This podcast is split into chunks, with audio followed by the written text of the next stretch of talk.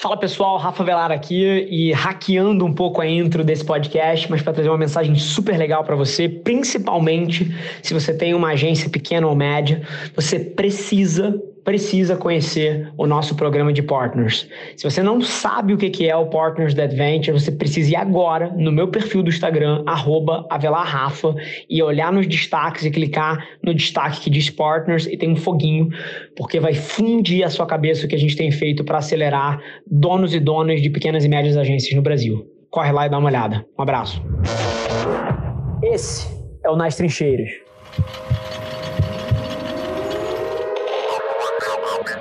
Aonde a atenção das pessoas está, o que, que as pessoas estão fazendo atualmente, não há 10 anos atrás, não há 5 anos atrás, o que, que elas estão fazendo hoje, como elas consomem conteúdo, como elas preferem consumir conteúdo, os tipos diferentes de mídia, os tipos diferentes de contexto onde elas, onde elas consomem essas mídias, tudo isso importa, porque se você quer vender qualquer coisa, a primeira variável que você precisa ter é a atenção das pessoas. Ninguém se importa o quão bom o seu produto é, ou quão foda você é, ou quão, cari ou quão carismático é o seu discurso, se ninguém está prestando atenção em você. Então a primeira coisa que você precisa ter é a atenção das pessoas. E tudo começa reconhecendo aonde as pessoas estão no século 21. Não onde elas estavam no ano 2000, não onde elas estavam em 1990. Acabou essa arbitragem de SEO e marketing digital tradicional. Hoje o ambiente é social e voz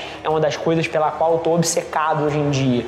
Então, todo o sucesso que vocês veem aqui, trazer uma empresa de 3 milhões de reais para 20 milhões de reais, é tudo isso nada mais é do que uma série de ações repetidas que vocês podem ver aqui no vlog todos os dias. E não é nada de mágico, é simplesmente você parar de ler os headlines, parar de ler as manchetes e começar a tirar as suas próprias conclusões sobre como o mercado funciona, como as pessoas pessoas estão se comportando. Essa é uma das melhores coisas que você faz por você e pelo seu negócio. Tirar as suas próprias conclusões e agir no ano que você está.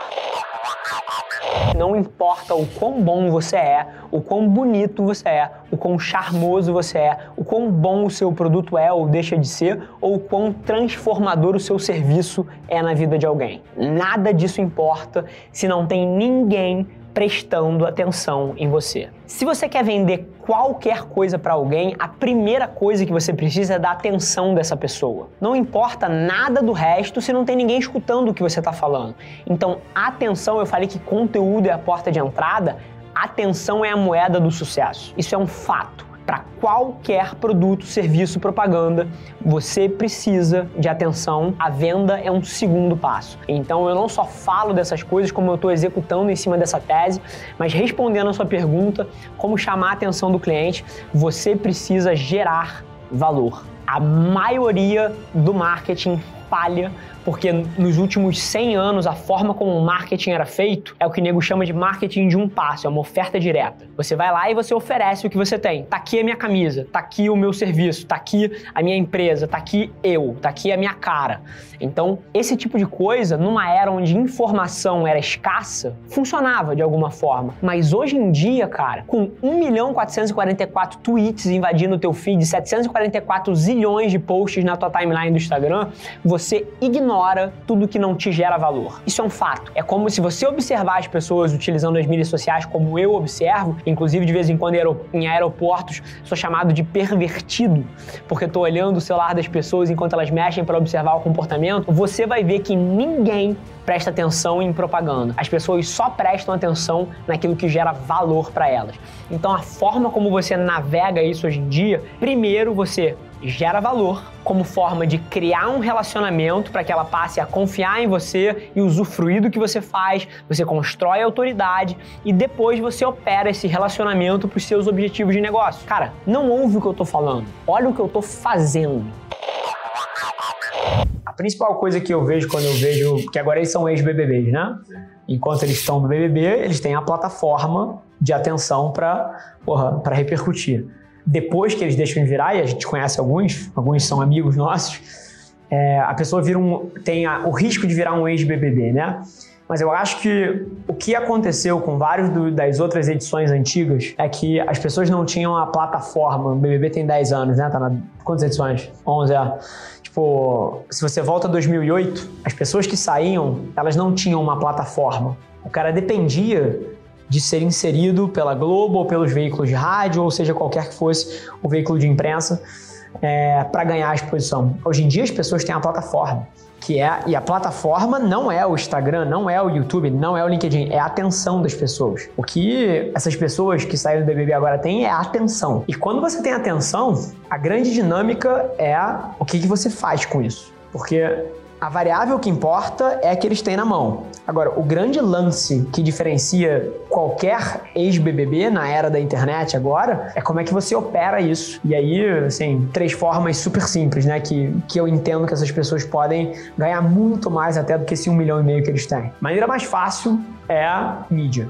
Então, deals de mídia, você vai porra, pagar para inserir um produto, vai pagar para produzir um anúncio, vai colaborar numa campanha, etc. Esses são os deals fáceis, esses são os deals burros. São as formas de ganhar menos dinheiro possível. Agora, se essas pessoas entendem que com essa atenção que eles têm, eles podem construir nas costas desse ativo produtos e serviços e empresas, aí eles arrebentam. O que você acha que a gente tem aqui?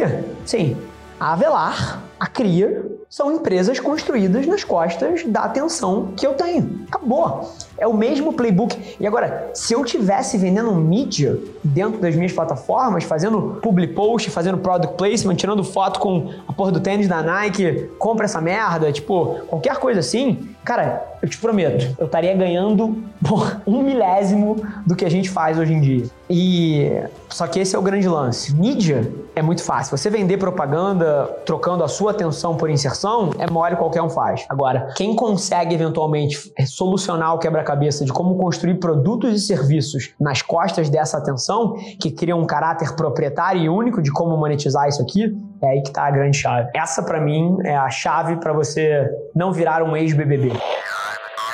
Esse foi mais um episódio da nossa experiência em áudio. E como eu já falei, eu adoraria saber que você está gostando do que a gente está compartilhando por aqui. Então não esquece, se você está tirando valor desse conteúdo, ia significar o mundo para mim, que você tirasse um print da sua tela, postasse no Stories me marcando e aproveita para ir na sua plataforma favorita também e deixar um rating de cinco estrelas e um comentário lá, ajudando a gente a construir essa comunidade tão vibrante que move o Brasil para frente através do empreendedorismo e que fala desse Brasil que dá certo. É um prazer ter vocês comigo e a gente se vê no próximo episódio do podcast.